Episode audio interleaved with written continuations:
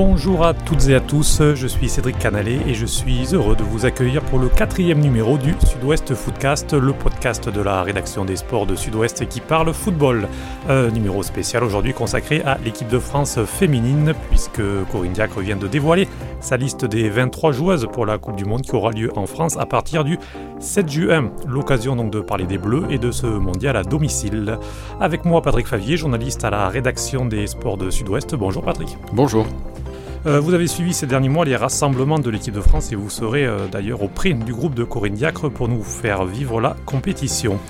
Donc euh, Sud-Ouest Footcast spécial bleu, c'est parti.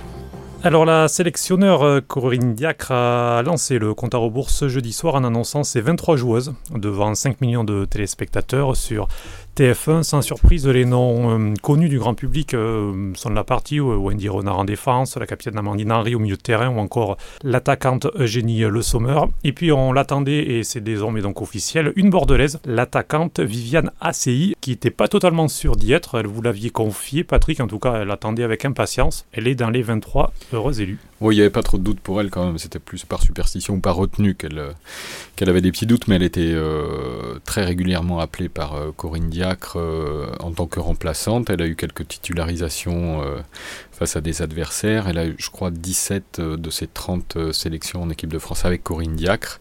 Elle a souvent marqué aussi quand elle, est, quand elle était titulaire. Donc, c'est pas trop une surprise. C'est une attaquante ailière qui peut jouer à, droite ou à gauche et qui, dans le système de Corinne Diacre, est un, joker, un joker précieux. Et elle avait fait ses, preuves. Elle est irréprochable sur l'état d'esprit collectif et l'inclusion dans le groupe qui sont des valeur euh, importante pour Corinne Diacre, donc c'est pas du tout une surprise. Il n'y avait pas trop de doute de la, retrouver là. Alors je rebondis sur euh, votre dernière phrase. En revanche, une petite surprise. Euh, l'attaquante du PNG, Marie-Antoinette Cacoto, 20 ans, 22 buts en championnat cette saison. Elle est la meilleure buteuse du championnat de France, mais elle n'a pas été retenue alors qu'elle était dans les précédentes listes. Et Corinne Diacre s'est expliquée assez clairement sur son cas. Oui, alors ça, pour les explications claires avec Corinne Diacre, c'est toujours le cas. Marie-Antoinette Catoto, elle avait euh, elle s'était fait remonter les bretelles euh, très sèchement par Corinne Diacre lors du dernier stage pour lequel elle avait été appelée. C'était les matchs euh, notamment contre, contre l'Allemagne et après contre l'Uruguay. Et, et Corinne Diacre lui avait reproché un manque d'investissement. Elle avait jugé qu'il y avait des choses incompréhensibles tout ça publiquement. Hein, ça, avait été diversement apprécié euh, à ce moment-là, mais elle aime bien piquer ses, joueuses. Euh, il s'avère que euh, contre l'Allemagne, Marie-Antoinette Catoto, même après le match, avait eu des, critiques de la sélectionneuse pour la façon dont elle s'était placée. Corinne Diacre avait dit elle veut jouer avec Diani comme elle joue toutes les deux Paris Saint-Germain, leur club. Mais moi, c'est pas ce que je demande en équipe de France. C'était vraiment sec. Du coup, au stage suivant, elle n'a pas été convoquée. Elle avait été remplacée par la jeune Gangampès et Emeline Laurent, tout aussi jeune qu'elle, moins expérimentée, mais avec un autre esprit euh, collectif et, elle s'était mieux fondue dans l'équipe. Et donc le choix, euh, est, logique au regard de ce que euh, des valeurs que défend que défend Corinne Diacre. Alors on les compare un petit peu dans leur façon de procéder, dans leur communication. Est-ce que Corinne Diacre aussi dans sa gestion du groupe on peut faire un parallèle avec Didier Deschamps, le côté groupe plus qu'individualité? Alors le cas Katoto, il est amusant parce que euh, Aimé Jacquet avait en 98 son, son cantonat qu'il avait, euh, n'avait plus appelé en équipe de France euh, quelques, mois avant. Didier Deschamps et son Karim Benzema et donc Corinne Diac aura sa, sa Katoto. En fait, il y a un fil conducteur là-dedans et Corinne Diac s'inspire pas mal, je pense, de, de Didier Deschamps et d'Aimé Jacquet et de ce qui se fait en général, c'est-à-dire qu'elle privilégie vraiment l'esprit de groupe collectif au potentiel individuel des joueuses, surtout quand elle n'est pas sûre de, voir ce potentiel se réaliser. Et donc dans cette liste, 7 euh, lyonnaises, logique puisque l'OL domine le football féminin français et même européen ces dernières années avec trois succès de rang en Ligue des Champions une nouvelle finale qui est au programme le 18 mai contre le FC Barcelone. Du coup, les lyonnaises, faut tout de même le préciser, vont manquer le début de la préparation pour cette finale. Voilà, le championnat se termine euh, ce samedi et dimanche. Euh, ensuite, il y a encore la Coupe de France à jouer entre Lyon et Lille le 8 mai, mais les Lilloises ne sont pas concernées.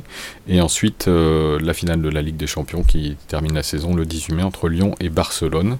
Euh, donc cette lyonnaise, oui, euh, est parmi les joueuses les plus expérimentées, euh, euh l'ossature, de l'équipe, qui rejoindra donc l'équipe de France en, stage. Alors la France est quatrième au classement FIFA et joue à domicile.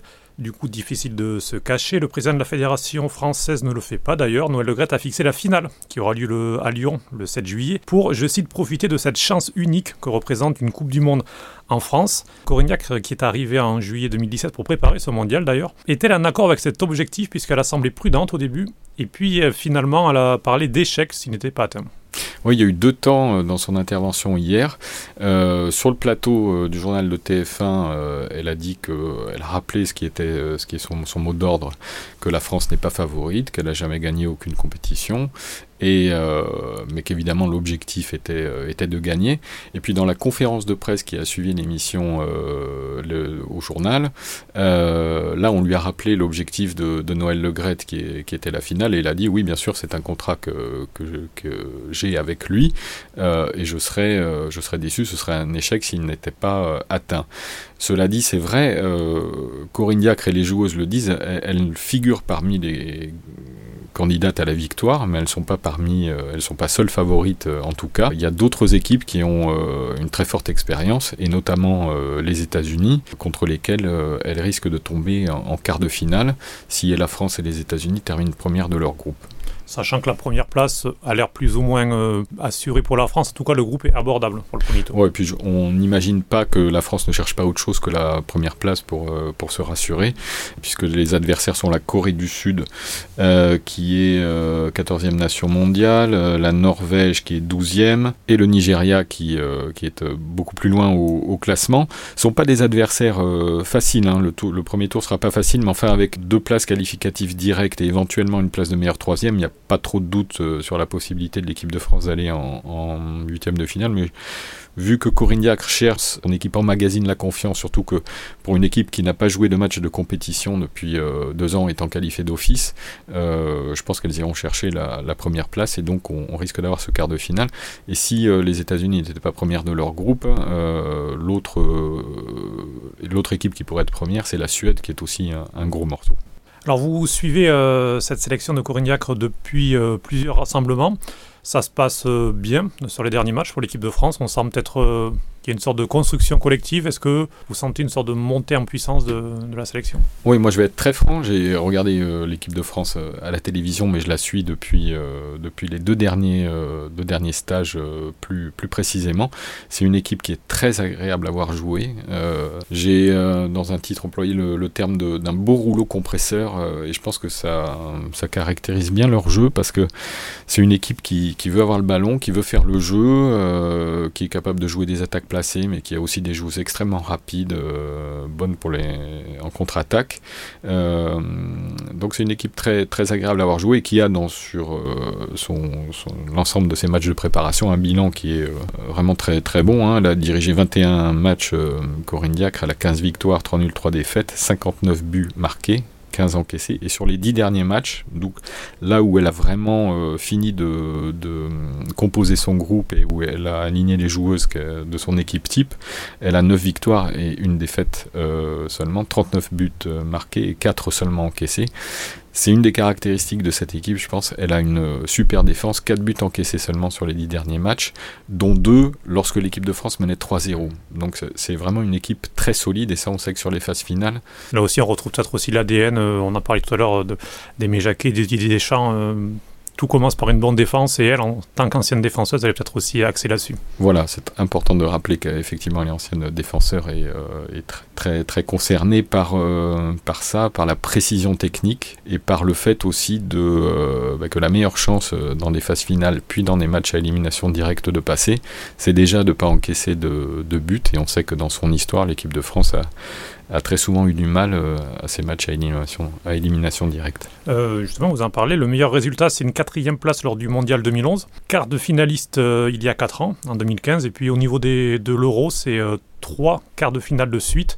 Donc pour l'instant, les, les, Françaises ont du mal à passer ce, dernier palier qui leur permettrait d'aller chercher une finale et pourquoi pas un titre qui leur permettrait sûrement de, changer de dimension. Hmm, oui, ça n'a pas été très très loin euh, lors du dernier mondial. Hein. effectivement, il a toujours manqué un petit quelque chose. C'était une élimination au tir au but contre, contre le Canada. il faut ajouter aussi les Jeux Olympiques parce que pour le foot féminin, c'est exactement l'égal du, du, mondial puisque les joueuses de, tous âges peuvent, peuvent y participer. Donc c'est vraiment, vraiment légal. D'ailleurs, on parle de, de l'objectif du, du, titre mondial, mais derrière, il y a aussi la qualification pour les Jeux Olympiques de Tokyo où euh, l'équipe de France aussi pourra, euh, pourra prétendre euh, à une médaille. Donc effectivement, il faut passer le, petit, cap. Jusqu'à présent, les meilleurs résultats de l'équipe de France, c'est cette troisième place que vous avez rappelé au Mondial 2011 et, et, également et une quatrième place aux Jeux Olympiques 2012 aussi.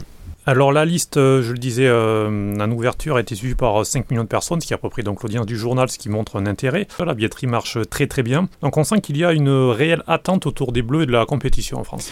Alors il y a une réelle attente, oui. les stats sont là, on a dépassé les 50% d'occupation, donc, mais les demi-finales et la finale par exemple à Lyon sont déjà complets. On parle d'un stade à 55 000 places. L'intérêt du public, il fait pas trop de doute parce que déjà lors du dernier mondial, du dernier mondial il y avait 5 euh, euh, millions, 5 millions et demi de téléspectateurs devant le, quart de finale France-Canada qui était retransmis par W9. Là, euh, les matchs seront retransmis sur TF1, faut le, rappeler. Donc là, on peut penser que les audiences vont monter en flèche, d'autant que depuis ces dernières années, je crois que vous avez quelques chiffres, le, nombre de licenciés féminins en foot féminin a, explosé. Il y a un vrai, il y a un vrai intérêt autour de, ce foot de cette équipe. Effectivement, il y a à peu près 150 000 licenciés femmes sur les 2 millions 1 de licenciés à la Fédération française. Euh, le chiffre de, licenciés féminines a triplé en 10 ans, plus 14% sur la dernière année. Donc euh, on voit également beaucoup d'efforts de la part de la Fédération, le football féminin un réel enjeu pour euh, la 3F. Oui, alors ça n'a pas toujours été euh, le cas. Oui, hein. nouveau, féminin a tardé à s'imposer. Il a eu des bâtons dans les roues. Euh, faut quand même rappeler que cette Coupe du Monde, elle, elle est née en 1991. Donc ça veut dire que toutes les joueuses qui ont 28 euh, ans ou plus étaient déjà nées lors de la mm. première Coupe du Monde. Euh, ça n'a pas été de soi. Il y a beaucoup de fédérations qui ont interdit les matchs féminins. La FIFA n'a pas regardé le foot féminin d'un bon oeil. C'est assez récent. il a vraiment fallu que les, les filles euh, se battent pour y arriver dans les années, euh, dans les années 80-90. Il y avait même un mondial euh, parallèle clandestin qui avait été, qui avait été créé. Mais là maintenant, eh bien, il y a, ça attire un, public, ça attire des, sponsors. il y a le business qui vient au secours un peu du, du foot féminin. et c'est tant mieux parce que c'est un, un, foot qui est, qui est très agréable à voir. Et malheureusement, il ne sera pas vu dans la région puisqu'il n'y aura pas de match ni à Bordeaux ni à Toulouse pour aller voir euh, ce mondial, ce sera Rennes, euh, Montpellier. Rennes ou Montpellier, ouais, les deux voilà. plus proches. Ou alors Lyon en prenant euh, l'autoroute, mais ça fait un petit peu loin. Euh, c'est une petite euh, peut-être déception. Euh, donc avant la compétition, les Bleus ont encore deux matchs de préparation au programme contre la Thaïlande à Orléans et puis ce sera aussi contre la Chine le 31 mai, c'est bien ça? C'est bien ça. Puis ensuite le début de la compétition le 7 juin à Paris à 21h contre le premier match de poule contre la Corée du Sud au Parc des Princes. Et pour un mois de compétition, on aura bien sûr l'occasion d'y revenir, que ce soit dans le journal à nos colonnes ou encore sur le site internet www.sudouest.fr. Patrick Favier, merci beaucoup. Merci à vous. On vous retrouvera euh, pendant toute la compétition euh, pour nous la faire vivre. Merci à vous de nous avoir suivis. Vous pouvez retrouver cet épisode ainsi que l'ensemble de notre catalogue de podcasts sur sudouest.fr, mais aussi vous abonner à notre chaîne sur iTunes, Spotify ou sur votre appli de podcast. À très vite pour un nouveau numéro. Ciao ciao